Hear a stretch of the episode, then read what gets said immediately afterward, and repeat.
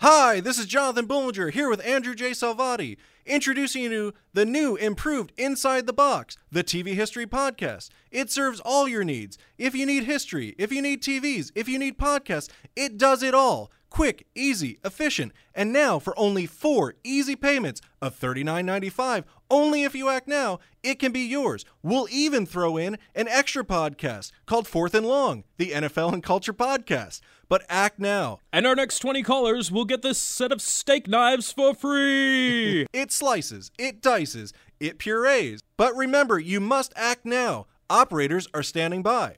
Inside the box, our prices are, well, actually, we're free. But stay tuned because the next 20 callers get this handsome set of restaurant grade chef's knives for free. Up next, Hard Sell, aggressive TV pitchmen on. The following program is brought to you in living color. As early as 1923, David Sarnoff recognized the possibility of developing a television system. This is the dimension of imagination. Oh, yeah! Now I remember. It's Inside the Box, the TV History Podcast.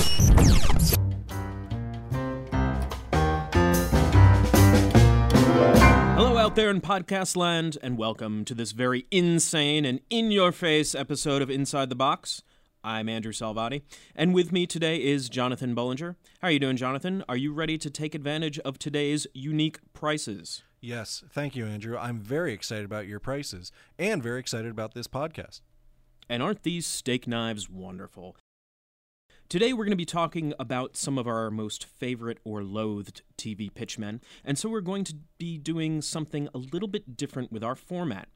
It's kind of going to be like a show and tell. Each of us is going to report on our favorite pitchman. I have one of my own, and then Jonathan will talk about his pick.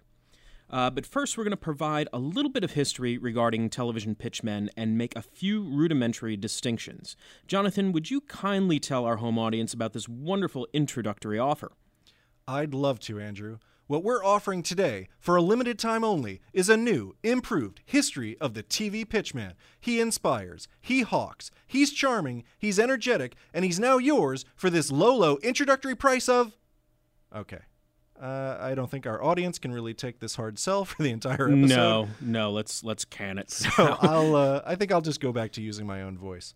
Um, there are really four types of salesmen that we should unpack here for this episode uh, the product pitch embedded within the show itself, the national television commercial, the local or regional television commercial, and the infomercial.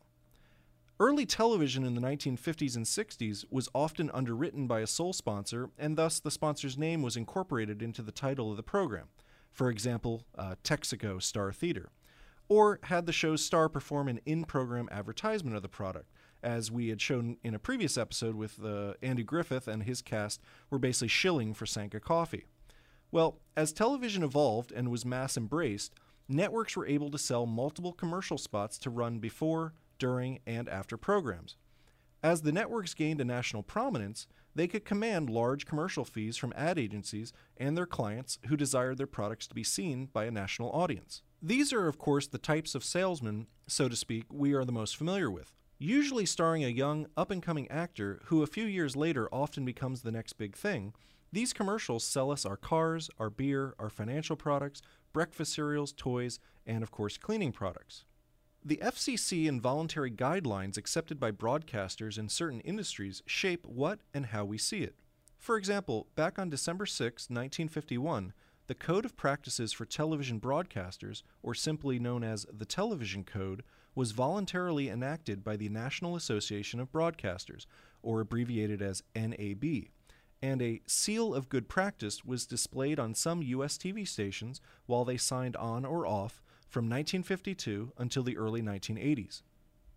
The code prohibited the use of profanity, the negative portrayal of family life, illicit sex, drunkenness and addiction, presentation of cruelty, detailed techniques of crime, the use of horror for its own sake, and the negative portrayal of law enforcement officials.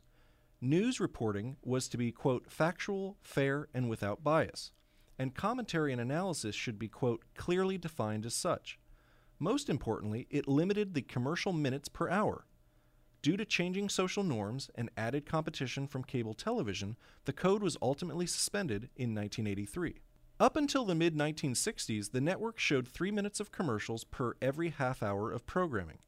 ABC began controversy when they wanted to add a fourth minute during their hugely successful Batman television program in 1966. Some affiliates revolted and ultimately ABC backed down.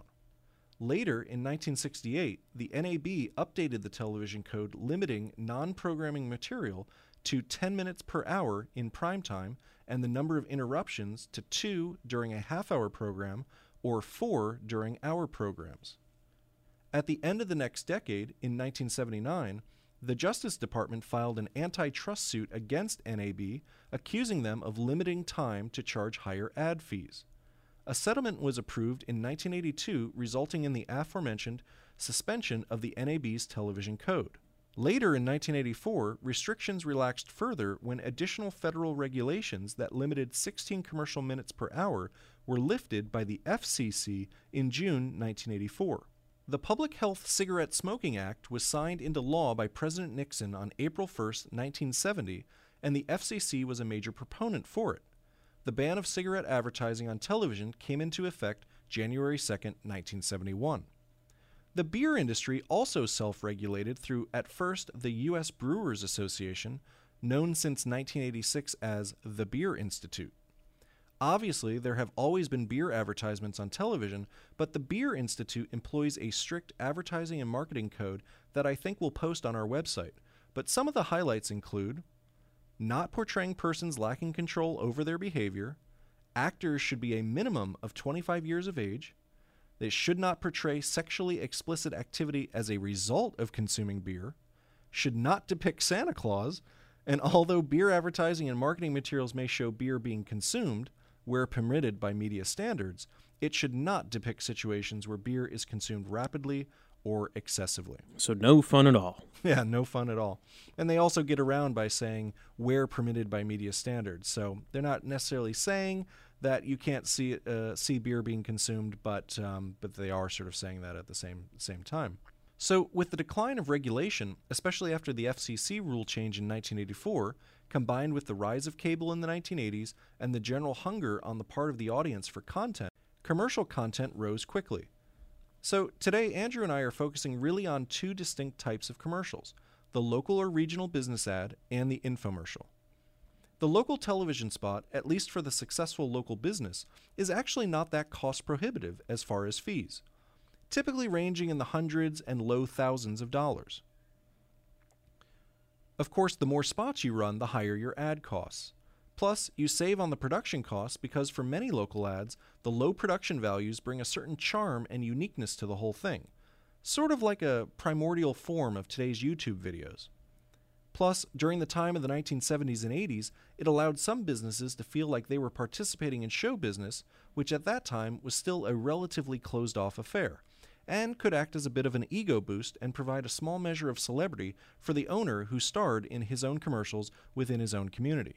As for the infomercial, it rose directly from the FCC's 1984 ruling. Now that there were no commercial limits per programmed hour, and stations were broadcasting longer hours and they looked for additional revenue, the idea of a long form commercial took on new significance. Today, more than 300,000 infomercials are broadcast in the US and Canada every month. Such efforts have been tried in the earliest days of television for candy and, based on sources, most likely a home appliance uh, like a blender, but were stopped when the FCC first enacted their rule.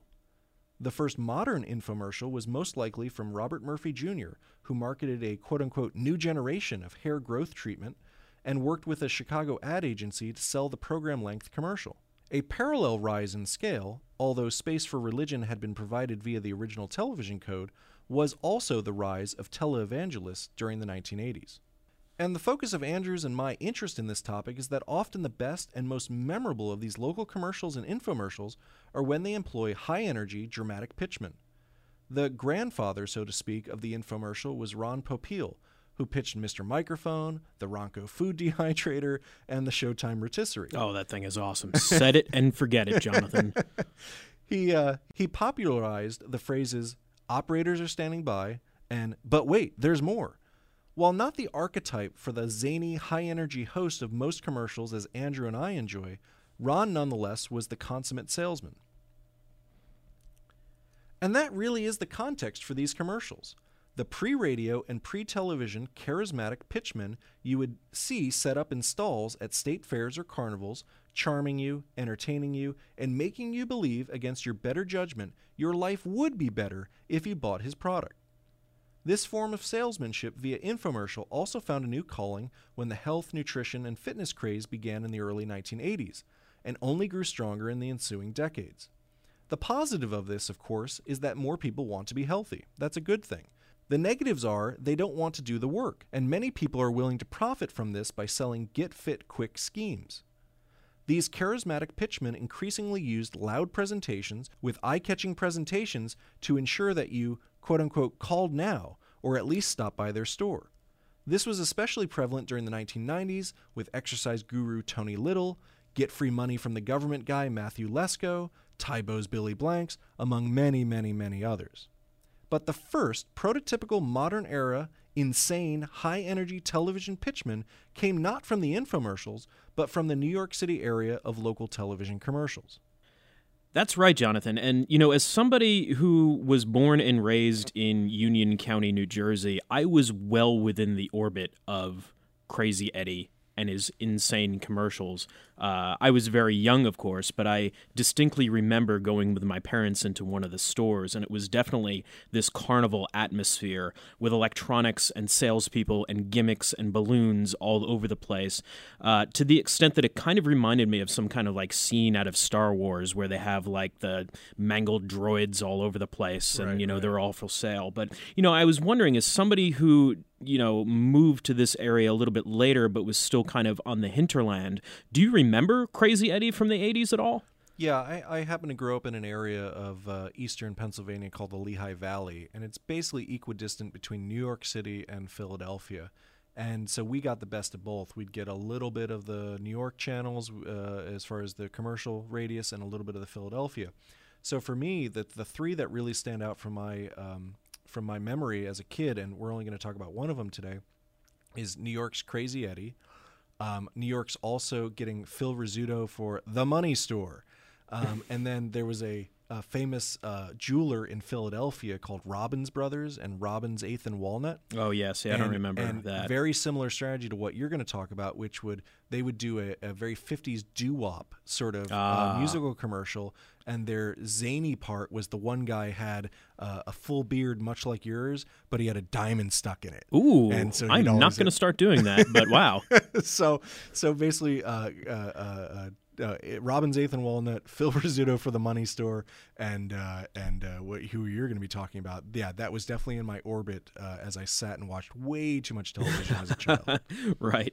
Uh, so let's just back up a moment for those of you who um, might come from uh, other parts of the country and are unfamiliar with what we're talking about. So, Crazy Eddie was the name of a string of discount electronics stores in the New York, New Jersey, Connecticut, and a little bit in the Pennsylvania area. The company started as ESR Electronics in 1971 in Brooklyn, New York, by Eddie Antar, who is the Eddie in Crazy Eddie, uh, and also his brother Sam, uh, or his cousin Sam, rather, and a few of their uh, other close family members. Despite becoming synonymous with unscrupulous and illegal business practices, Crazy Eddie's major contribution to consumer electronics was to prove that the idea that a chain of freestanding electronics superstores, complete with a Crazy Eddie record and tape asylum, could actually be successful. At the time, in the late 1960s and early 1970s, it was generally assumed that in order to be uh, successful in the tri state area, electronics retailing had to be uh, part of a department store, uh, a company store sponsored directly by manufacturers like uh, Pioneer or Bose or Zenith, uh, or a store with more general merchandise, usually home appliances and hi fis. Sure, there were mom and pops, but there was little yet on the scale that Crazy Eddie would ascend to uh, in the late 1970s and 1980s. But Crazy Eddie, um, as some of you may well know, became famous or infamous for two reasons. First, because of the Antar's fraudulent business practices. Early on in the company's history, the management regularly falsified their accounting in order to minimize their taxable income. They skimmed cash to the tune of several millions of dollars per year, which they laundered through uh, Israel and Tel Aviv. Uh, they inflated sales numbers. Uh, then, when they eventually took the company public in the mid 1980s, they actually stopped the skimming, which made it appear as though the company was increasingly profitable. Nice little trick. Uh, they laundered money, as I said, through Israel and Panama. Uh, perhaps most famously, they engaged in classic bait and switch schemes, luring customers to their retail stores by advertising low prices on select products, uh, which were, when the customer arrived, conveniently not available or uh, sold out. Uh, the customers were then persuaded or pressured into buying a similar but slightly more expensive product. Cementing his persona as a tough, intimidating, and slightly maniacal businessman, uh, Eddie Antar evidently brought his 100 pound German Shepherd named Sugar, of all things, around with him to business meetings, a dog that he himself had uh, taught how to fight. Apparently, he also used to lift weights during business meetings in his office. Eddie Antar eventually resigned from the business in December 1986. The company was investigated by the New Jersey District Attorney's Office, and Eddie actually ended up fleeing the country for a little while ahead of some serious fraud and insider trading charges. He eventually stood trial in 1993, and in 1996 finally pled guilty to some of the charges and ended up with an eight year prison sentence and some heavy duty fines. Now, all of that would be an interesting story in itself if our episode today were about consumer electronics, which is actually something we've talked about in various contexts and episodes before. But today, we're going to be talking about the second thing Crazy Eddie was infamous for in the tri state area in the 1980s, which was their advertising campaign. Crazy Eddie's greatest TV and video sale ever. Get a video recorder, color TV, large screen TV, video camera, even an audio video component system. Get it all on sale now during Crazy Eddie's greatest TV and video sale ever. Remember, we are not undersold. We will not be undersold. We cannot be undersold. And we mean it. So get anything and everything in TV and video. Get it now during Crazy Eddie's greatest TV and video sale ever. Crazy Eddie, his prices are insane. Okay, so that's not actually Crazy Eddie Antar in the commercials. That's actually WPIX radio DJ Dr. Jerry Carroll, who live ad libbed some of Crazy Eddie's earliest radio spots on WCBS FM New York in 1972 when the electronics outfit was a one store operation. Eddie Antar heard the zany delivery style one night and called the radio station to express his enthusiasm directly to Dr. Jerry, telling the DJ to deliver the line the same way each time with the extended A in insane. yeah, right. Thereafter, Carroll became the immortal voice and later the public face of Crazy Eddie.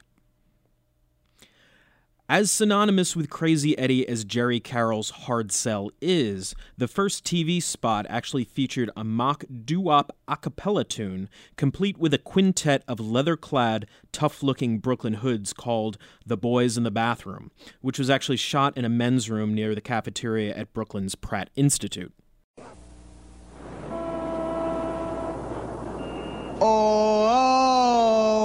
When you think you're ready, go down to Crazy Eddie, the man who's got most everything. His stereo sound, his audio selection, Wally with your perfection. He's the man with all the lowest prices around. So come on down and put him to the test. See whose prices really are the best. Who fix you up with the sound to fit your place and guarantee a smile upon your face. Oh, when you think you're ready, go down to Crazy Eddie, the man who's got most everything. His stereo sound. And so the story's told across the whole wide world. Crazy Eddie will not ever be undersold. Need a new stereo, color TV, CB? Call 645-1196 for the most ridiculous prices ever during Crazy Eddie's Christmas sale. In August? But soon thereafter, the Carroll spots appeared. According to Sammy Antar, uh, Eddie's cousin, uh, the original slogan was Crazy Eddie, the man is insane. But Eddie, quite understandably, didn't like the implication there, uh, as you can imagine, and the line was changed to His prices are insane. Now, according to Sam Antar, Crazy Eddie was able to convince a few local television stations to broadcast later into the evening than they had been uh, originally by buying advertising time during late night movies. Um, this is kind of the cool thing about being in a large market with some, you know, maybe smaller or smaller than, you know, the big network scale uh, channels uh, and TV operators. Whether Antar is exaggerating Crazy Eddie's role in television programming, I can't really say. It might take a bit more research. But regardless, the company was one of the leading local buyers of commercial time on radio and television during the company's peak in the 1970s and 1980s. Another thing Crazy Eddie was known for uh, in terms of its spots were its movie spoofs, which included a spoof of Saturday Night Fever in 1977. Maybe we can put that ad up on the website, uh, and the Superman movie in 1979, uh, for which they were actually sued by Warner Brothers, who uh, distributed the Superman movie.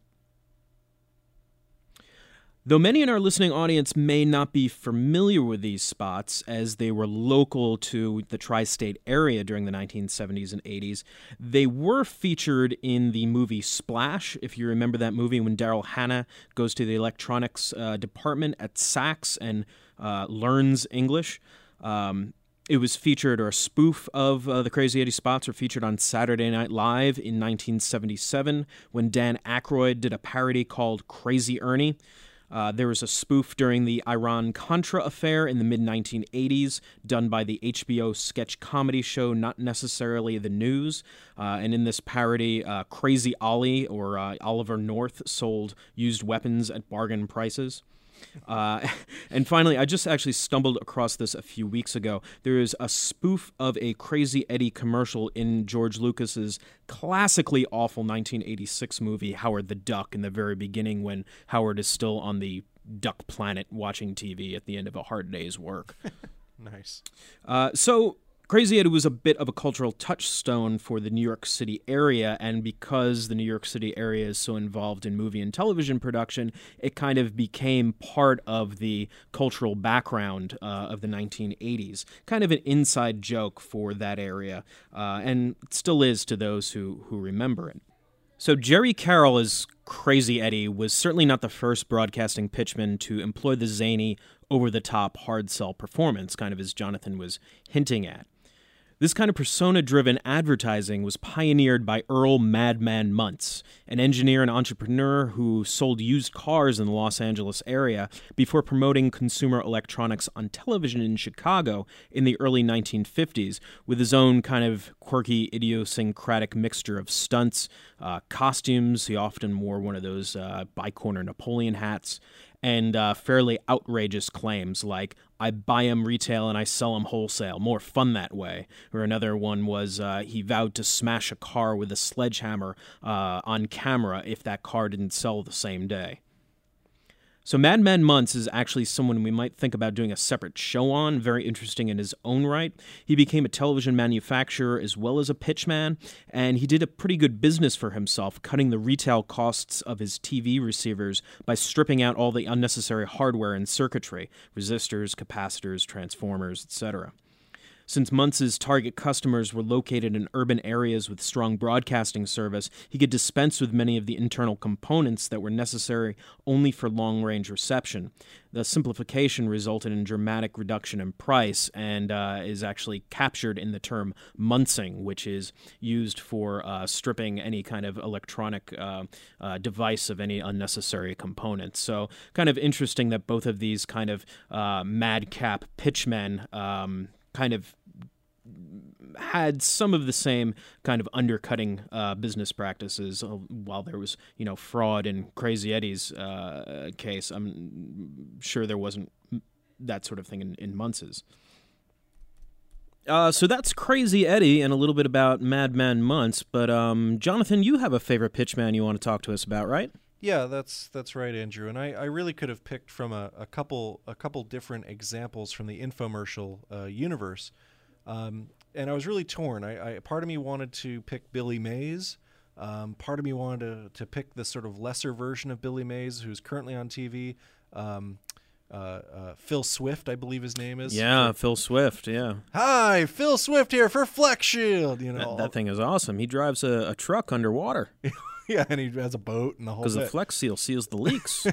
but as much as I wanted to pick Phil Swift, um, I actually went with a, with a different uh, a different person who I think it'll be clear who I'm talking about in, in just a second as I as I do some introductory remarks. And basically, uh, here's the story.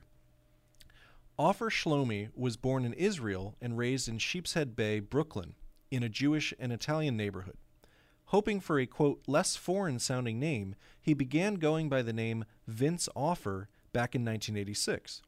The crude humor of the neighborhood streets informed his sensibility, and during the 1970s he was fascinated by the salesman in the Crazy Eddie commercials. Though shy and an average student, Offer was attracted to the bright lights of Hollywood.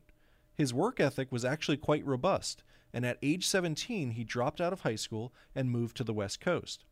A good salesman who learned and plied his trade at the flea markets around the Los Angeles area during the 1990s, Offer sold enough units of an early version of what is then became known as the Slap Chop food chopper to produce his own film, the underground comedy movie, in 1996. Offer still sees himself primarily as a film producer rather than a pitchman. The movie was universally derided, and by 2002, Offer was once again broke. Returning to selling the slap chop and the now famous Sham Wow at flea markets, Offer once again created enough sales to buy late night TV commercial time on Comedy Central for an infomercial. The infomercial performed well enough to give Offer the idea of trying direct marketing, so as to cut out, in his mind, the middleman like film critics and tastemakers. So in 2007, he adapted the few things that had worked in his film and shot a ShamWow ad using a pitch style that he had feverishly honed to perfection. Vince's self description of the style is, quote, very vanilla with a touch of inappropriate. The ShamWow commercial went viral and, according to Offer's account, sold millions. This allowed Offer to make a network ad for a newer version of the Slap Chop food chopper. However, in 2009, Offer found controversy when he and an alleged prostitute were arrested for aggravated battery, and the accompanying blood soaked mugshot photos also went viral. In an attempt to come back and refocus his efforts, Offer filmed a new ad for a washable, reusable lint roller named The Schticky. He also attempted a reworking of his film, but it was once again deemed awful. The Schticky ad was different for Vince, since it both used other actors in addition to Vince, but not just as providing testimonials, and it also playfully addressed his high profile arrest. The three products Offer pitched were established flea market products. He rebranded them with new names and made funnier, more memorable ads for them. Most recently, about two years ago, Offer continued the comeback attempt with a new product, an all purpose kitchen cleaner called Invincible. He uses his same old tactics but continues the glossier production he began with the Schticky commercial. Hi, it's Vince with Sham Wow. You'll be saying wow every time you use this towel. It's like a chamois, it's like a towel, it's like a sponge. A regular towel doesn't work wet. This works wet or dry. This is for the house, the car, the boat, the RV. Sham Wow holds 20 times its weight in liquid. Look at this. It just does the work. Why do you want to work twice as hard? Doesn't drip. Doesn't make a mess. Wring it out. You wash it in the washing machine. Made in Germany. You know the Germans always make good stuff. You can cut it in half. Use one as a bath mat. Drain your dishes with the other one. Use one as a towel. Olympic divers, they use it as a towel. Look at that. Completely dry. Put a wet sweater. Roll it up. It dries your sweaters. Here's some cola. Wine, coffee, cola, pet stains. Not only is the damage going to be on top, there's your mildew. That is going to smell. See that? The most of We're going to do this in real time. Look at this. Put on the spill, turn it over without even putting any pressure. 50% of the cola right there. You follow me, camera guy? The other 50%, the color starts to come up. No other towel is going to do that. It acts like a vacuum. And look at this, virtually dry on the bottom. See what I'm telling you? Sham wow, you'll be saying wow every time. I can't live without it. I just love it. Oh my gosh, I don't even buy paper towels anymore. If you're going to wash your cars or any kind of vehicle, you'd be out of your mind not to own one of these. All I can say is sham wow. You're going to spend $20 every month on paper towels and your money away. The mini Sham Wows are for everything, for everyday use. This lasts 10 years. This lasts a week. I don't know. It sells itself. The ShamWow sells for $19.95, but you get one for the house, one for the car, two for the kitchen and bathroom. But if you call now, within the next 20 minutes, because we can't do this all day, we'll give you a second set absolutely free. So that's eight ShamWows for $19.95. Comes with a 10-year warranty. Here's how to order. Call 1 800 951 7807. That's 1 800 951 7807. ShamWow is not available in stores and is made in Germany. Beware of ShamWow imitators. Call 1 800 951 7807. That's 1 800 951 7807. Call now. Okay, so So what do you have to say about this? Because we can't be doing this all day. yeah, exactly. No, so so okay, so that was the ShamWow famous ShamWow commercial, which uh, a lot of these they shoot longer and then they chop them up for two different Right. versions and shorter versions, etc. But to me, and I don't know if, if Andrew you see this as well, but the the origins of him as the classic flea market pitchman who literally can gather a crowd around him, hold their attention, and then not only hold their attention, but for some to get them to move from holding attention to exchanging money out of their pocket for the product. It's all there. I mean, he's a phenom. I I know this sounds crazy because you're like, how can you be rooting for this guy? But I think for that very specific occupational uh, competency, selling something to somebody on the street or in a stall, this guy is magnificent. I mean, now, admittedly, it gets strengthened because it is a, a televised medium, and so it's edited to to exactly uh, accentuate his message and and only uh, his his positive attributes. But I mean, this is, and you can see it. We, he still keeps the prop that he probably was Right, wearing when he's in the stall, which is the the wireless, uh, you know, the the the, The headpiece, he- right, headpiece, the headset, right?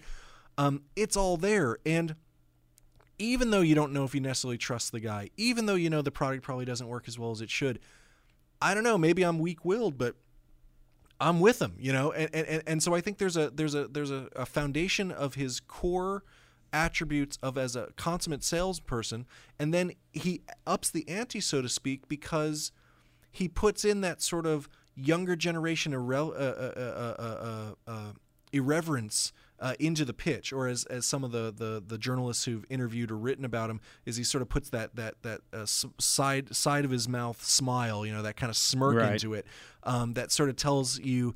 Yeah, I'm doing the same thing everyone else has done to you, but I'm also telling you I know that I'm doing everything else, you know, Yeah. doing the same thing Yeah. everyone. So I- don't watch these. I mean, I think they're hilarious in the sense of just because it's, it, but but it's hilarious because his pitch is so honed so perfectly, and he has it down pat, and he he is charming in his own way, um, and and he's almost shameless in the sense of of Mhm. pitching this this this absorbent towel. Um, I don't know. I mean, that's why I picked him, and I I just if you have any sort of additional thoughts or any any questions or comments, um, f- no, I mean, feel I, you know. I, I think you've said a lot of, I think, what I would say. Now, I have to kind of say parenthetically to begin with, um, in the master control job that I work for my living, I have seen Vince Offer and dozens of others dozens of times every night. So, you know, it's kind of, you know, worn a little bit thin, but, you know, uh, I, I, th- I think though it, it's kind of worn thin for everyone, and I think that is the kind of relevance that you're getting at uh, of Vince kind of embracing the absurdity of you know what he's doing as the direct buy salesman, and as kind of you indicated before when you were talking about.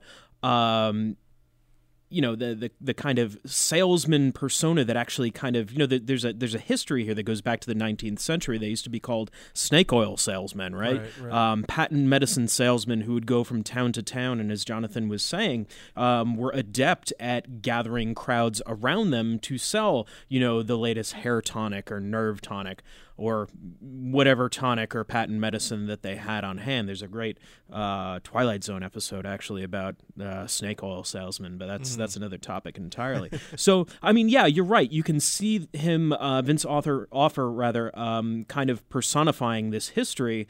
Uh, precisely in as you have as you have pointed out the headpiece that he wears Right. because in that kind of you know uh, um, I don't know wearable semiotics, he's he's showing you that he does this out in front of a live audience, and he's kind of harnessing that image and that technique to pitch you this uh, product on television. And the testimonials are even from some kind of flea market or Right. you know um, you know event that he was probably pitching these at live. Right, and and, and of course the testimonials are are pitched or or, or, or produced or directed. uh, You know, fine, But the other thing too, uh, to connect it back to Crazy Eddie, is Vince isn't sitting here doing a parody of a well-known film or a well-known song. He's not doing the the Ron Ron uh, uh, Popeil thing of making it look like a sh- kitchen show about the latest fad in cooking and oh it happens to star the rotisserie you know chicken thing or whatever it, there's something and that's what that's where i guess my if, there's any and maybe admiration is too strong of a word but if there's any sort of origin to my admiration for this guy is that he basically turned a camera on himself in the most limited of sets and said, "Here's basically what I do pitching live. I'm just going to film it with a little bit of editing. You know, again, there's Right. editing there, and there's like the star effects and filters, Oh, you know, are- and, and all that. great. But but it's basically that, and and I think again, I'm not saying I wish my kid, you know, I hope my kid grows up to be some snake oil salesman, slick slick salesman. of course not. But there is something, and I guess maybe it just appeals to me. But there's something about knowing in yourself that if things were so freaking desperate, you could go stand on a street corner somewhere, having spent your last money on a, a literally probably a piece of crap inventory, but with only the the charm, your voice, and your sort of uh, body language, be able to turn those last few dollars and that hunk of crap that you bought for cheap wholesale into real dollars through the exchanging of money with you know interested getting people interested enough to do that and coming out ahead at the end of the day and I think that's sort of the origin and the essence of these guys, these pitchmen. I mean, I think you and I find it funny, and we certainly would love to do a whole episode where we just sort of mystery science theater style sort of laugh at these things and play uh, them ad nauseum. But but beyond the sort of the the, the uh, humor enjoyment of it, it's this sort of phenomenon, this sort of cultural phenomenon in the history of sort of the salesman in America. And we, in certain ways, are at least entertained by them. If not, we continue to fall for them every year, Right. every month, every dollar. All right, so that's all the time we have for today's episode on the hard sell. Again, we can't be doing this all day. These offers are going to run out soon, so please call as soon as possible. Tell your friends, tell your mother, tell your father, tell your cousins. Call right now. Get the deal. Yep, our operators are standing by. Please uh, check them out on Facebook or at www.tvhistorypod.com. Also, check us out on Twitter. Um, for Andrew J. Salvati, I am Jonathan Bullinger, and uh, hopefully Steve will be back with us uh, next time. But uh, please call now. Uh, supplies are limited. It's Whisper Quiet!